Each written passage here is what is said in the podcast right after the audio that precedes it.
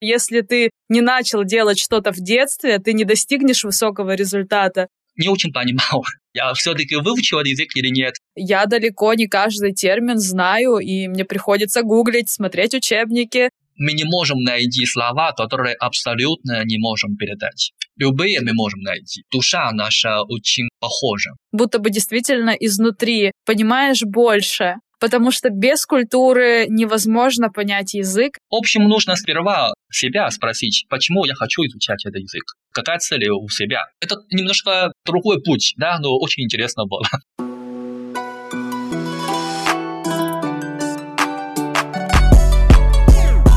Всем привет! Меня зовут Соломина Алиса, суровый сибирский препод, ведущая этого подкаста. Моя жизнь тесно связана с иностранными языками. Это и мое хобби, и моя работа. У меня несколько высших образований, все они лингвистические. Первое — это преподаватель немецкого и английского языков. Второе — магистратура русский как иностранный. Сейчас я двигаюсь в том же направлении, учусь в аспирантуре педагогического университета. Раз в неделю веду пары у студентов, а по выходным пишу диссертацию. Остальное время моей жизни занимает вот уже несколько лет языковая школа языкозайка, в которой я сооснователь. В языкозайке мы обучаем детей и взрослых немецкому, английскому, китайскому языкам и недавно решили развивать новое направление русский как иностранный. Поэтому и родилась идея для записи этого подкаста, в которой мы решили позвать иностранцев, которые смогли выучить наш сложный, великий, могучий язык до высоких уровней, могут давать на нем интервью. Мы хотим спросить у них в дружеской беседе, как они добились этого результата, какие способы в изучении применяли, что для них было сложным, что для них, наоборот, было легким. В общем, будем общаться, разговаривать, и думаю, вы узнаете из этого подкаста много интересного, вдохновляющие истории услышите. Поэтому подписывайтесь на наш подкаст, будет интересно.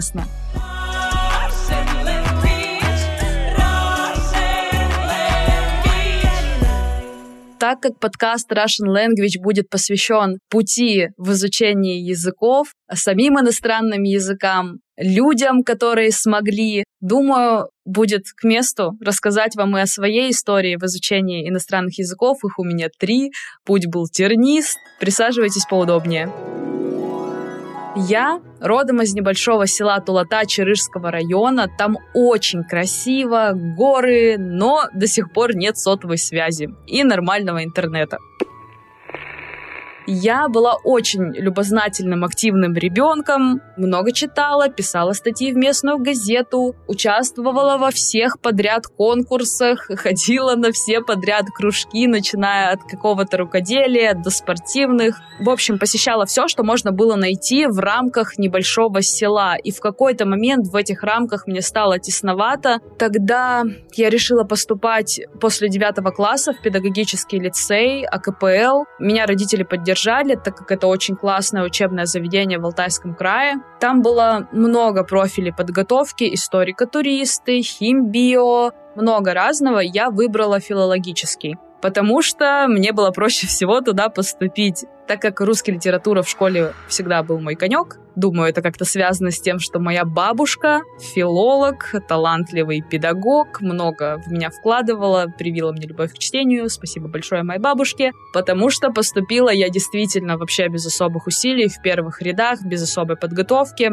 Меня взяли. И позже выяснилось, что это не просто филологический класс, а филолого-немецкий. То есть упор у нас не только на русский язык, но еще и на немецкий. То есть там немецкий был углубленный, нужно было сдавать его на сессиях. Сначала я была в ужасе, так как мой немецкий был значительно хуже, чем у всех остальных, так как в селе не так много возможностей к изучению иностранного языка. У нас не было ни репетиторов, что такое языковая школа, я узнала только уже после поступления в tipos Но мы попали в руки к очень классному преподавателю, которая очень быстро нас всех, кто отставал, взяла в ежовые рукавицы. Помню, как я учила ночами, порой со слезами. Но у меня быстро начало получаться, и вот эти вот успехи, они меня вдохновили, преподаватель меня вдохновил. И я решила поступать даже на ИНЯС, хотя до этого так не планировала. Поступила. Благодаря серьезной подготовке к ЕГЭ я поступила на бюджет в лингвистический институт педагогического университета на преподавателя немецкого и английского языков. И в курсе на втором нам предложили получить дополнительное образование, взять себе еще один язык. Тут скажу, что все, кто учился на лингвистическом направлении, наверное, знают, насколько там огромные нечеловеческие нагрузки. Потому что ты несколько пар в день, представляете, пару отсидеть, так, в принципе, сложно. А если ее еще слушать на иностранном языке, на немецком или на английском, а у нас все пары шли на языке, особенно там на старших курсах, и история, и все что угодно было на языке. Еще и на двух языках. Вот представьте, несколько пар ты отсидел на немецком языке, потом на английском языке, потом приходишь домой, у тебя голова кругом, а у тебя еще домашки часа на 4 работы на заучивание слов и так далее. В общем, что хочу сказать, нас очень мало согласилось пойти на эти курсы, и на китайский нас пришло ровно трое. Наверное, было не очень рентабельно вузу выделять для нас отдельного преподавателя, отдельный кабинет, и курсы закончились практически не начавшись. А китайский язык меня уже успел заинтересовать. Не хотелось бросать в то, что вложено уже усилия, время. Я начала искать курсы или репетиторов в Барнауле. Ничего не было практически в те времена. И каким-то чудом через знакомых меня привело на курсы переводчиков при политехе который вел как раз-таки сегодняшний гость нашего подкаста. И он преподавал так интересно, с душой, что вот именно благодаря ему китайский стал частью моей жизни, частью моей работы. И вообще обожаю этот язык, обожаю китайскую культуру. И очень рада приветствовать в гостях сегодня у нас Сун Синкая. Он китаец, его жена Яна русская. Сейчас они живут в Москве Москве. Мы с ними познакомились в Барнауле, и у Яны и Синкая сейчас две дочки, билингвы, которые могут говорить, понимать на китайском и на русском языках. Цун Синкай сейчас преподаватель и доцент Московского педагогического университета. Он профессиональный переводчик, еще и ведет свои блоги. В общем, разговор обещает быть очень интересным. Я немножко волнуюсь, потому что мы давным-давно не виделись, давным-давно не разговаривали. Чуть не забыла вам сказать, я себе собираюсь устроить челлендж, бросить вызов, о котором я расскажу в конце этого выпуска. Дослушайте до конца, это интересно. В реальном времени буду вам потом рассказывать о своих успехах и неудачах на протяжении всего сезона. Приступаем к разговору.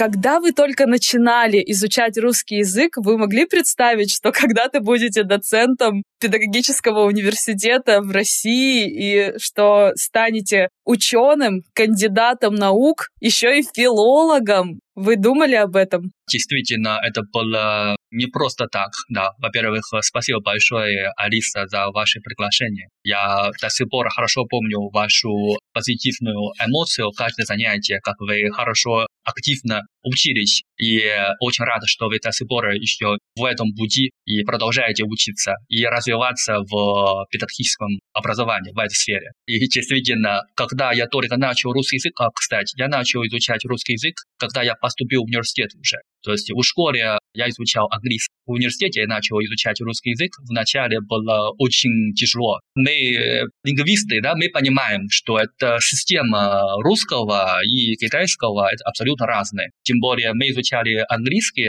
Это, конечно, немножко облегчает, но с другой стороны, вначале было трудно представить, потому что некоторые буквы, наоборот, пишутся как с английским. То, что э, представляю в будущем, кем буду работать и так далее, я, честно, так далеко не думал. Меня удивило, что вы уже во взрослом возрасте начали изучать русский язык и добились такого результата. Это очень вдохновляет, потому что многие думают, что если ты не начал делать что-то в детстве, ты не достигнешь высокого результата. Это мотивирует очень сильно на самом деле.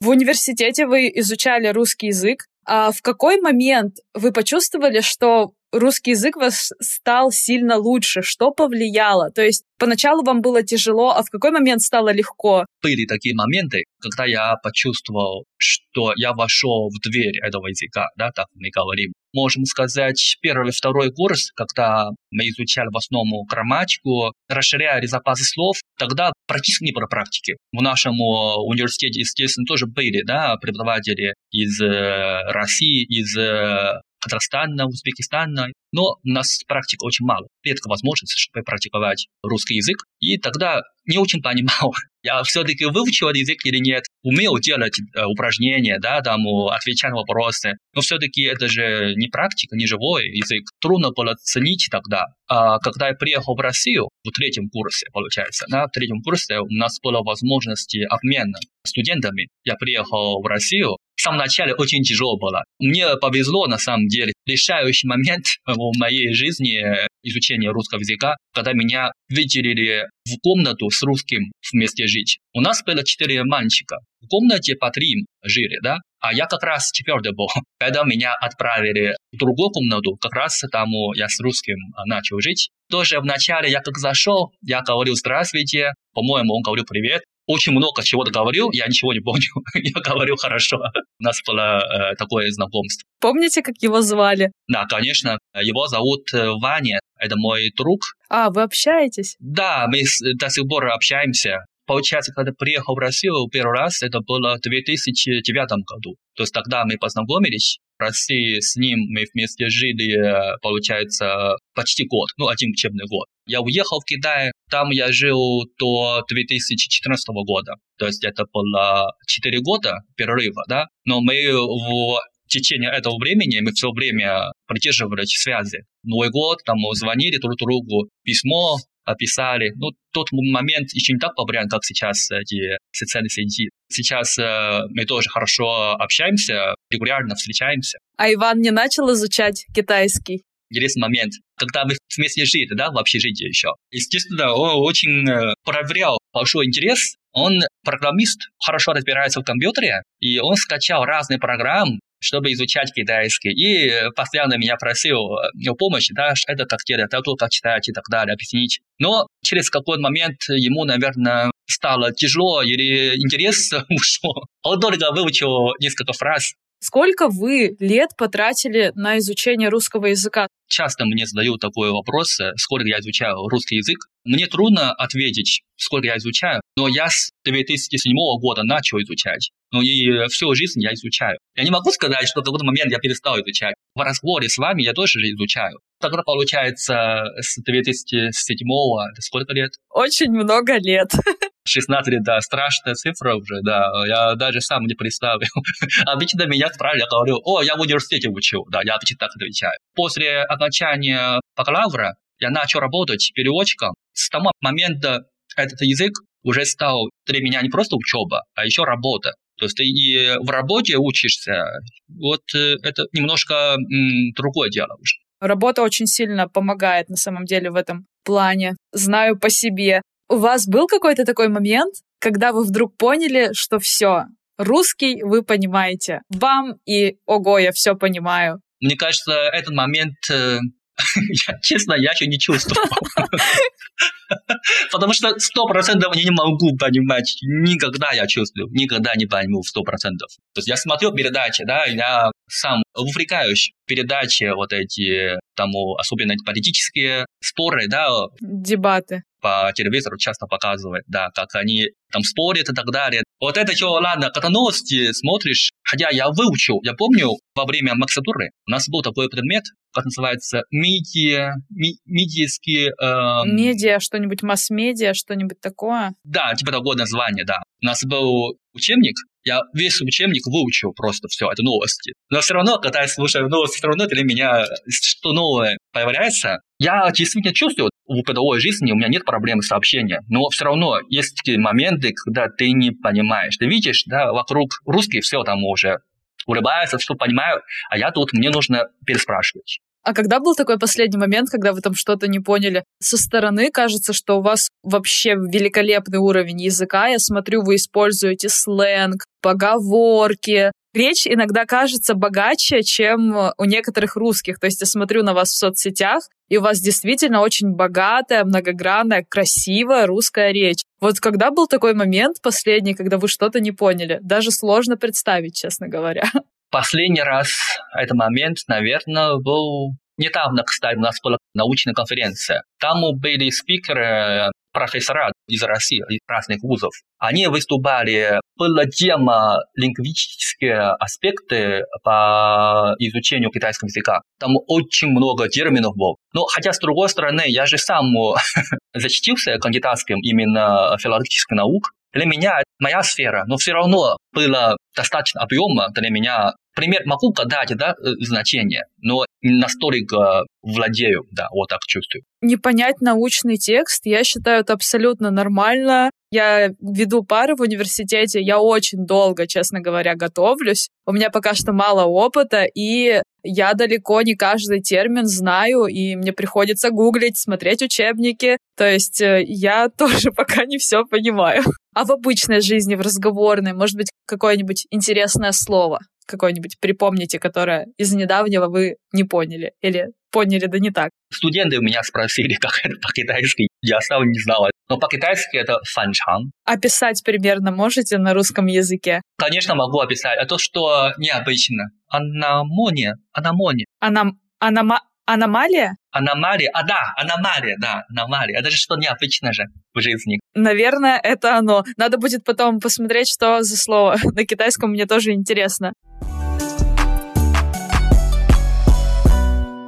Синкай разрешил немножко поговорить о личном, потому что это интересно. У вас сейчас двое детей и одни билингвы. Но один из них точно билингв, второй, наверное, еще не разговаривает. Это две девочки. Кстати, скажу для наших слушателей, что такое билингв. Билингв — это человек, который говорит на двух языках и регулярно использует их в обычной жизни, в обычном общении. И вот у вас есть дочка Мия, верно? Это русское или китайское имя? Мы когда придумали имя, пытались найти, чтобы по звучанию, как и в русском было принято, и в китайском. По-русски, знаете, Мия, да, имя? А по-китайски это будет Мия. А сколько ей лет? Сейчас ей три года, три года и один месяц. А вторую дочку как назвали? Мира. О, Мира, красивое имя. Да, мне очень нравится это имя просто, поэтому я так обрадовалась.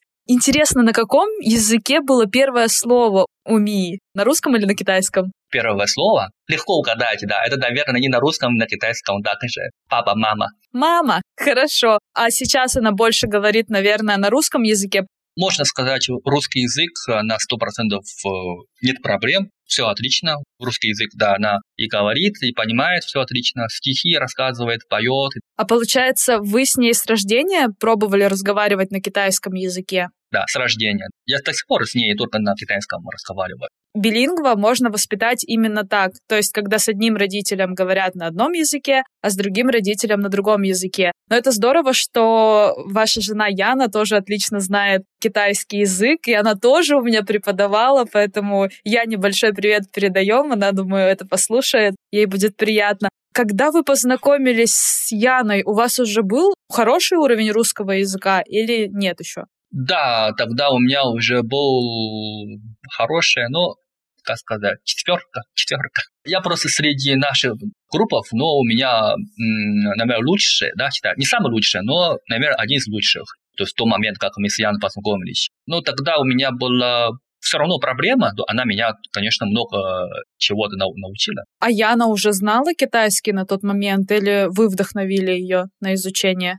Она тоже знала китайский. А как вы СМИ как-то дополнительно занимаетесь, э, чтобы она лучше знала китайский? Или вы просто разговариваете, или какие-то упражнения еще делаете? Может, по карточкам слова изучаете? Что-нибудь такое дополнительное есть? Тут на самом деле есть немножко проблема со мной, у меня слишком мало времени, да, я работаю. Мне на самом деле перед ней немножко стыдно, в бытовой жизни я пытаюсь с ней побольше разговаривать. Мы ей дали карточки, да, чтобы она там читала. А, кстати, она уже пишет иероглиф. Вы знаете, я же рисую, да, рисую китайскую живопись, каллиграфию. Но когда ты этими делами занимаешься, и дети, они сами проверяют интерес. Она сама подходит, она говорит, хочет мне помогать, на самом деле она хочет рисовать, писать и так далее. Какой иероглиф она уже умеет писать? Много или там несколько определенных? несколько определенных. Например, 小, она любит 大人中国, но 国 она, по-моему, пока пишет с ошибками. А как вы считаете, не мешает русскому языку то, что она говорит и на китайском, и на русском? У нее языки не смешиваются? Пока не чувствую. У нее русский сейчас уже лучше, чем у китайский, да? Она когда пытается на китайском говорить, иногда добавляется, да, русские слова. Только начала строить фразу, там, например, 我想, дальше уже на русском. Бывают такие моменты. Но я думаю, это естественный процесс, да, мы, думаем, пройдем. Мне интересно наблюдать, как вы изучаете стихи, как вы играете на китайском языке. Я видела в вашем блоге. И на самом деле многие принципы, которые вы в обучении МИ используете, мы используем в нашей языковой школе языкозайка. Мы детей не садим маленьких за учебники, а через игру, через обычное общение изучаем язык, потому что так он усваивается естественно такой подход в обучении малышей дошкольников действительно работает. Мы давно это увидели, протестировали. Вы можете зайти, кстати, посмотреть на наши социальные сети. Там много видео. Думаю, наверняка найдете что-то полезное для себя. Я оставлю ссылку под этим выпуском. Про русский язык хотелось бы спросить, когда вы были в самом своем начале пути, по сколько часов в день вы уделяли на изучение языка? В студенческой жизни получается, да? С утра до ночи получается. С утра до ночи? То есть вы на парах целый день учили и потом еще домашку? Да, да, но это в бакалавриате. Потом после университета, я говорил, моя работа сразу это связано было с русским языком. Но когда ты работаешь, это то, что учишься, письменный, устный перевод, все, там столько слов набираешь в общении, в жизни. Ой, в общем, каждый день не могу читать э, сколько часов, но как глаза, как глаза открываются, даже во сне, наверное. А, ну, наверное, кстати, такое есть. Когда я очень много учила немецкий, мне казалось, что я даже во сне делаю домашку. А сейчас вы, наверное, говорите больше на русском каждый день, чем на китайском. Да, есть такая проблема, если честно, да. Ну, вначале мне это приятно было, потому что действительно уже сколько лет, я, в общем, 10 лет, получается, живу в России. Первые, допустим, 4-5 лет мне было очень приятно, что я каждый день, наверное, 80-90% на русском разговариваю. А теперь я чувствую, иногда, например, когда выступаю с докладом да, на китайском языке, чувствую какие-то слова, я хочу цитировать фразеологизмы, но почему-то первые два цифра и последние два, цифра, два иероглифа я помню, между ними в середине забываю. Поэтому есть такая проблема. Нужно, в общем, все стороны развиваться. Надо вспоминать больше читать. Я еще заметила, что вы много путешествуете по России. Даже немножко вам завидую, потому что мне кажется, я не так много путешествую по России. Расскажите, где вы уже были? В каких городах? Россия самая большая да, страна в мире. Естественно, тут хочется побывать э, побольше, видеть, э, лучше узнавать российскую душу. А это нужно везде побывать. Мы с э, востока до запада, с юга, а, севера, кстати, мы недостаточно доездили. Но а, восток мы везде были, там, например, Владивосток, потом Байгау, дальше Алтай, да, вот где мы познакомились. На западе мы были, например, Сочи, дальше Крым, Казань, очень много городов. Почти везде. А где больше всего понравилось? А, везде, честно, везде нам нравится, везде нравится, везде красиво по-своему, везде приятно, да. Я тоже часто задумываюсь, э, особенно когда пандемия была, да, то есть тогда уж все дистанционно, мы могли бы выбирать, где мы будем жить и так далее. Я часто задумался, где я бы выбрал. Но не нашел ответ. Везде нравится. А сейчас вы в Москве? Сейчас в Москве, да. Как вам жить в мегаполисе? Барнаул небольшой город. Как после него Москва? В большом городе свои плюсы, но и минусы. Плюсы тут возможностей больше. Особенно сейчас у нас дети. Дети есть, и э, хочется им больше показать большие минусы тоже трудно куда-то добираться. Утром куда-то ездишь, потом уже как минимум полдня. Неважно, ты там по маленьким делам или по каким большим, все равно полдня потратишь как. А куда бы вы еще съездили в России? Есть какие-то планы? Кольцо мы бы хотели съездить вокруг Москвы, эти маленькие города. Поняла. Золотое кольцо России? Да, да, Золотое кольцо. Еще где я бы хотел побывать. А, кстати, Екатеринбург мы проезжали, но моя жена там уже была несколько раз. Но я там почему-то не был еще. Собираюсь как-нибудь съездить. Екатеринбург — это классный город. Уверена, что вам понравится там. Что для вас общего в России и в Китае? Вот, может быть, вы увидели, что что-то есть общее, может быть, в менталитете, может быть, структура городов и еще что-нибудь. Что общего? Э, много чего-то общего, да, конечно, мы разные, да, вот менталитете, привычки, традиции очень отличаются, да, но все равно тут э, есть много чего-то общего. Словами, естественно, немножко трудно описать, но я могу представить, например, я сам из э, северо-востока Китая, да, где граничит с Россией, я чувствую, может быть, и с этим связана душа наша очень похожа. Обе имеем широкую душу, не капризны, всего не так боимся, мы веселые, радостные радостны, наслаждаемся жизнью, не мучаемся тому какие-то мелочи да, в жизни. Привычки тоже много чего-то похоже. Традиция. А самое интересное, вот мы же филологи, с точки зрения языков, можно сказать, любой фразологизм, идиома, да, вот идиоматические выражения в русском языке мы можем найти аналоги в китайском языке или в китайском, в русском. Я как раз изучал вот эту сферу, да, но пока мы не можем найти слова, которые абсолютно не можем передать. Любые мы можем найти. Понравилась мысль, что одинаковые фразеологизмы, я тоже это замечала, это очень интересно. А давайте попробуем перевести несколько. Век живи, век учись. Да, это очень э, известные, популярные, да. Я знаю несколько, которые вы точно, скорее всего, знаете. Перевод «Тише едешь, дальше будешь». А, конечно. А я думала «Ман Ман Лай» а, ну мамалай – это не фразологизм в Китае. Мамалай – это… А, это просто фраза. Да, это потихоньку. Нингтинг Чивен – это как раз фразологизм. Ваш русский лучше, чем мой китайский. Поэтому тут вам проще. А есть еще такое слово «вперед батьки в пекло не лезь». Это значит, тот, кто лучше знает, тот сначала делает, а потом другой. Этот фразологизм я не встречал русский. Но я думаю, у меня в голове возник фраза это «бенняо сен фей». Но «бенняо сен фей» это не фразологизм, это обычно. Но нужно поискать, да, нужно подумать. Мне внезапно захотелось еще спросить про вашу переводческую деятельность. В русском языке что сложнее всего переводить? Вы в разных сферах переводили, наверняка и в образовательной, и я видела, вы где-то и на заводах ходили. Вот что сложнее всего, в какой сфере перевод сложнее? Действительно, работал в многих сферах, да, я работал в министерстве, да, торговая и коммерция, КНР семинарах, там было тематики разные, было медицинские, сельскохозяйственные, образовательные. Трудно сказать, какие-то сферы самые сложные, если ты заранее это все уже подготовишься. Самый сложный момент в устном переводе, когда спикер читает, а ты переводишь, это самое сложное.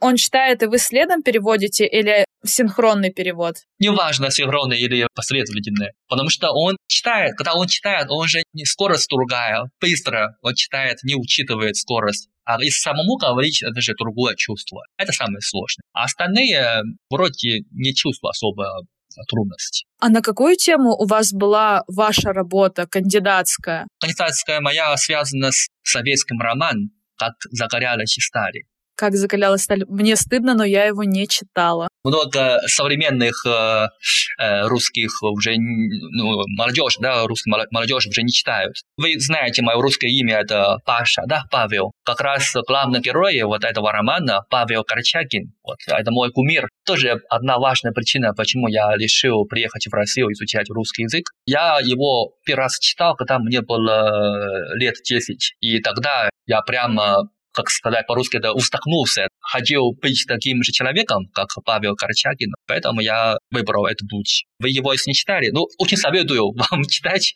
хотя бы часть, да, хотя бы часть, как он преодолел свои болезни, как он писал. Вы можете просто читать автобиографию автора этого романа Николая Австровского. В Сочи, там есть его музей, это тоже причина, почему мы в Сочи поехали. Хотели поизучать да, его жизни. Это очень интересно. Вы меня на самом деле сейчас поразили таким знанием русской литературы, и мне захотелось немножко оправдаться. Я читающий человек, но сейчас, в последнее время, я читаю не художественную литературу, но из русской классики я прочитала практически все, и сейчас сижу и думаю, как же я могла пропустить, как закалялась сталь. И мне захотелось прочитать и захотелось узнать, кто же этот Павел. И на самом деле я его еще не знаю, но уверена, что у вас наверняка получилось приблизиться к нему. И каких авторов китайских вы бы посоветовали почитать мне? Я читала несколько китайских авторов на русском языке. Последняя из китайской литературы, что я прочитала, это Мо Янь. Это сейчас знаменитый, я знаю, писатель, и я считаю, что язык проще понять через литературу именно.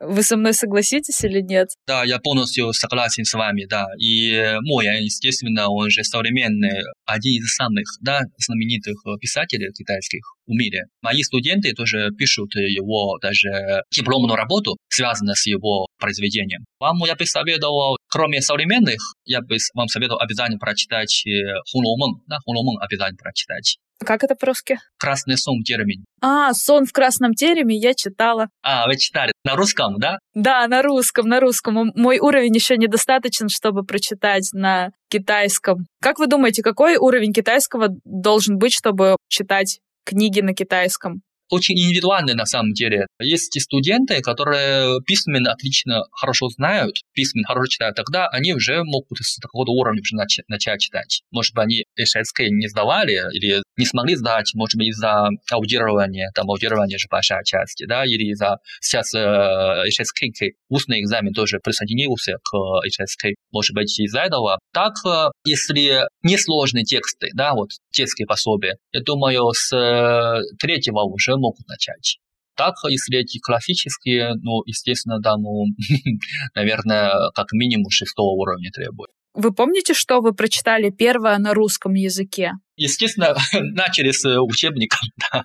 Там уже много текстов. Первая книга, которую я хотел читать, да, это «Война и мир». Я его начал... Сразу четыре тома. Я начал, но, но не до конца, да. Я чуть-чуть начал. Слишком тяжело было мне, когда я был во втором курсе. Естественно, это, это нереально было. Более реально, то, что я читал, это, наверное, сказки. Это когда я подработал на рынке, китайском рынке. Там продавщица, у нее было несколько книг, как раз детских, там про Библию и так далее. Кстати, благодаря этим сказкам я много чего узнал. Это немножко другой путь, да, но очень интересно было. Я заметила, что вы вообще довольно сильно интересуетесь русской культурой, прорубь ныряли, умеете готовить русские блюда. И как вы считаете, это помогает в изучении иностранного языка? Мне кажется, это не просто помогает, а обязательный путь. Ты только поживешь себя, впитывать в эту языковую жизнь, языковую среду, тогда ты почувствуешь суть языковой культуры, языковой э, души, тогда ты поймешь, да, потому что много фраз, грамматика, может быть, не объясняется, да, но ты сам, когда поживешь в этой жизни, тогда ты поймешь сам, то есть сам он выходит из твоей головы не обязательно каждый раз думая, почему так надо строить фразу. Я с вами абсолютно согласна, потому что начинаешь чувствовать язык, будто бы действительно изнутри, понимаешь больше, потому что без культуры невозможно понять язык, это все вместе. И это я стараюсь донести своим студентам, своим ученикам. И китайская культура такая же богатая, как и русская, поэтому я люблю разговаривать про китайскую культуру. И какие-то мои китайские друзья некоторые очень всегда удивляются, потому что что-то я знаю больше некоторых. Также и вы, я уверена, знаете больше некоторых русских, потому что вы очень углубляетесь в язык и очень углубляетесь в культуру. На примере этого произведения, которое я не читала, я думаю, много еще таких моментов можно найти. Что бы вы посоветовали студентам, русским, китайским? Мне кажется, русский язык точно такой же сложный, как и китайский. Как вот не бросить, не потерять мотивацию? Вот что делать русским студентам, чтобы не бросить китайский? На самом деле, не только... Да, это достаточно популярные э, вопросы. Можно сказать, э, среди, наверное, всех э, педагогов, которые преподают или китайский, или русский. И русский тоже такой же тяжелый, да. Но сначала давайте с китайского языка. советую студентам, во-первых, раз ты выбрал этот путь, да, выбрал этот язык, ты уже начал. Значит, у тебя большой интерес, большая мотивация. В этом пути, естественно, это не так просто. Ты должен был готов, что если очень легко выучить, то тебя это не настолько ценит. Чем труднее, чем больше ты свой труд потратил, тем больше тебя ценит. Это с одной стороны. С другой стороны, как поддерживать интерес, можешь захватывать разные материалы, которые тебе интересны. В общем, нужно сперва себя спросить, почему я хочу изучать этот язык, какая цель у себя. Допустим, у кого-то я хочу фильм смотреть на китайском, да, без проблем. То, естественно, нужно в этом направлении развиваться. А кому-то хочется в Китай поехать, путешествовать. Тогда стоит больше в этом направлении, там, материалы о путешествии, программа путешествия смотреть. А кому нравится китайская культура, литература, тут уже зависит от э, конкретного человека, какая цель и какая проблема. Хорошо, я поняла. То есть нужно спросить себя, определить, зачем ты начал, и все время задавать себе этот вопрос, и тогда не отступишь. А китайским студентам, которые учат русский, или вообще любым иностранцам, которые учат русский язык, что бы вы могли посоветовать, чтобы не бросить этот язык, не терять мотивацию, как идти дальше? Когда вы мне задавали этот вопрос, я в такой момент мне снилось когда, когда-то во сне вот этот вопрос именно. Значит, мы сейчас услышим что-то уникальное. Я тоже часто задумываюсь. Лично мой опыт, почему я выбрал русский, то же самое, да, сначала мы должны себя определить, почему мы выбрали русский язык. Я чувствую, когда я был маленьким еще в детстве, когда память еще мутная, все такая светлый, желтый, коричневый цвет памяти, да, вот такая картинка в голове, как ты жил. Я чувствовал, как будто я жил в советское время. Хотя, естественно, я же тогда не был в России. Несмотря, что моя родина – это на границе да, с Россией, напротив Владивостока. Но чувствовал, что советская литература, советский дух, я чувствую, меня очень сильно привлекал. И поэтому и начал изучать. Трудности, естественно, да, мы встречаем, и э, бывают, кто-то хочет бросать. Я считаю, тут нужно просто верить в себе, что мы можем преодолеть вот это, эти барьеры, как мы в китайской такая поговорка, как ты залазишь на гору, вершину да, горы, тогда ты видишь настоящий красивый пейзаж. Естественно, в процессе движения пути, да, ты чувствуешь эти трудности, барьеры, тяжести, но мы должны знать, это все стоит. В конце концов, все-таки добьемся успеха. Очень философский такой ответ на подумать. Вот вы говорили, что ты уже потратил действительно много времени и жалко бросать. На самом деле меня это тоже мотивирует. Сейчас я практически не использую немецкий язык, но тоже все время думаю, так, я слишком долго его учила, чтобы забыть, и периодически стараюсь освежить. У нас получился очень такой глубокий, серьезный разговор, не только про язык, а вообще в целом. Спасибо вам большое. Очень было ценно, приятно с вами поговорить. Еще раз расскажу про Сунсинхая. Он и учитель, и спортсмен, и готовит, и рисует. Очень разносторонний человек, один из самых разносторонних, кого я знаю. Поэтому обязательно подписывайтесь на его странички. Я приложу везде ссылки под подкастом. Я заметила, что вы во всех социальных сетях, и даже я видела на YouTube что-то есть. Поэтому смотрите полезный контент, смотрите, как малышка Мия изучает русский язык, китайский язык. Это действительно интересно. Спасибо вам еще раз. Вам спасибо большое за приглашение.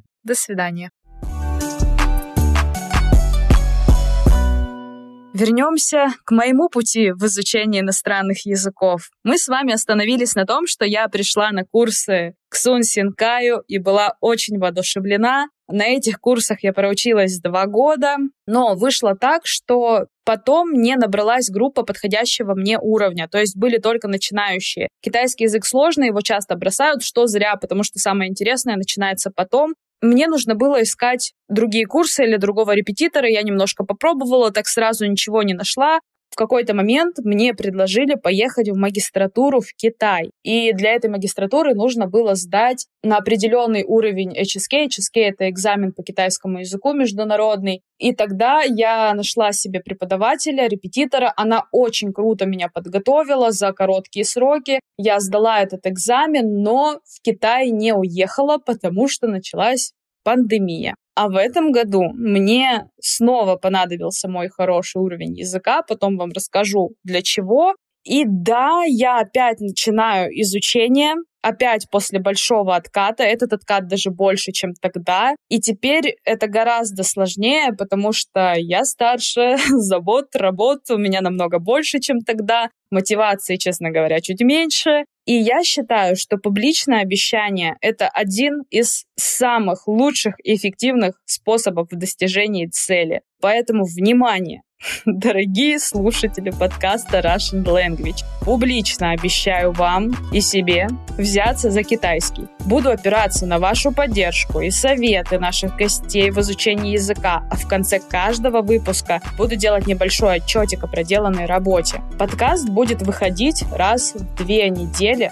В какой именно день мы еще не решили, поэтому помогите нам, напишите в комментариях, в какой день вы бы хотели слушать новые выпуски подкаста подкаста Russian Language.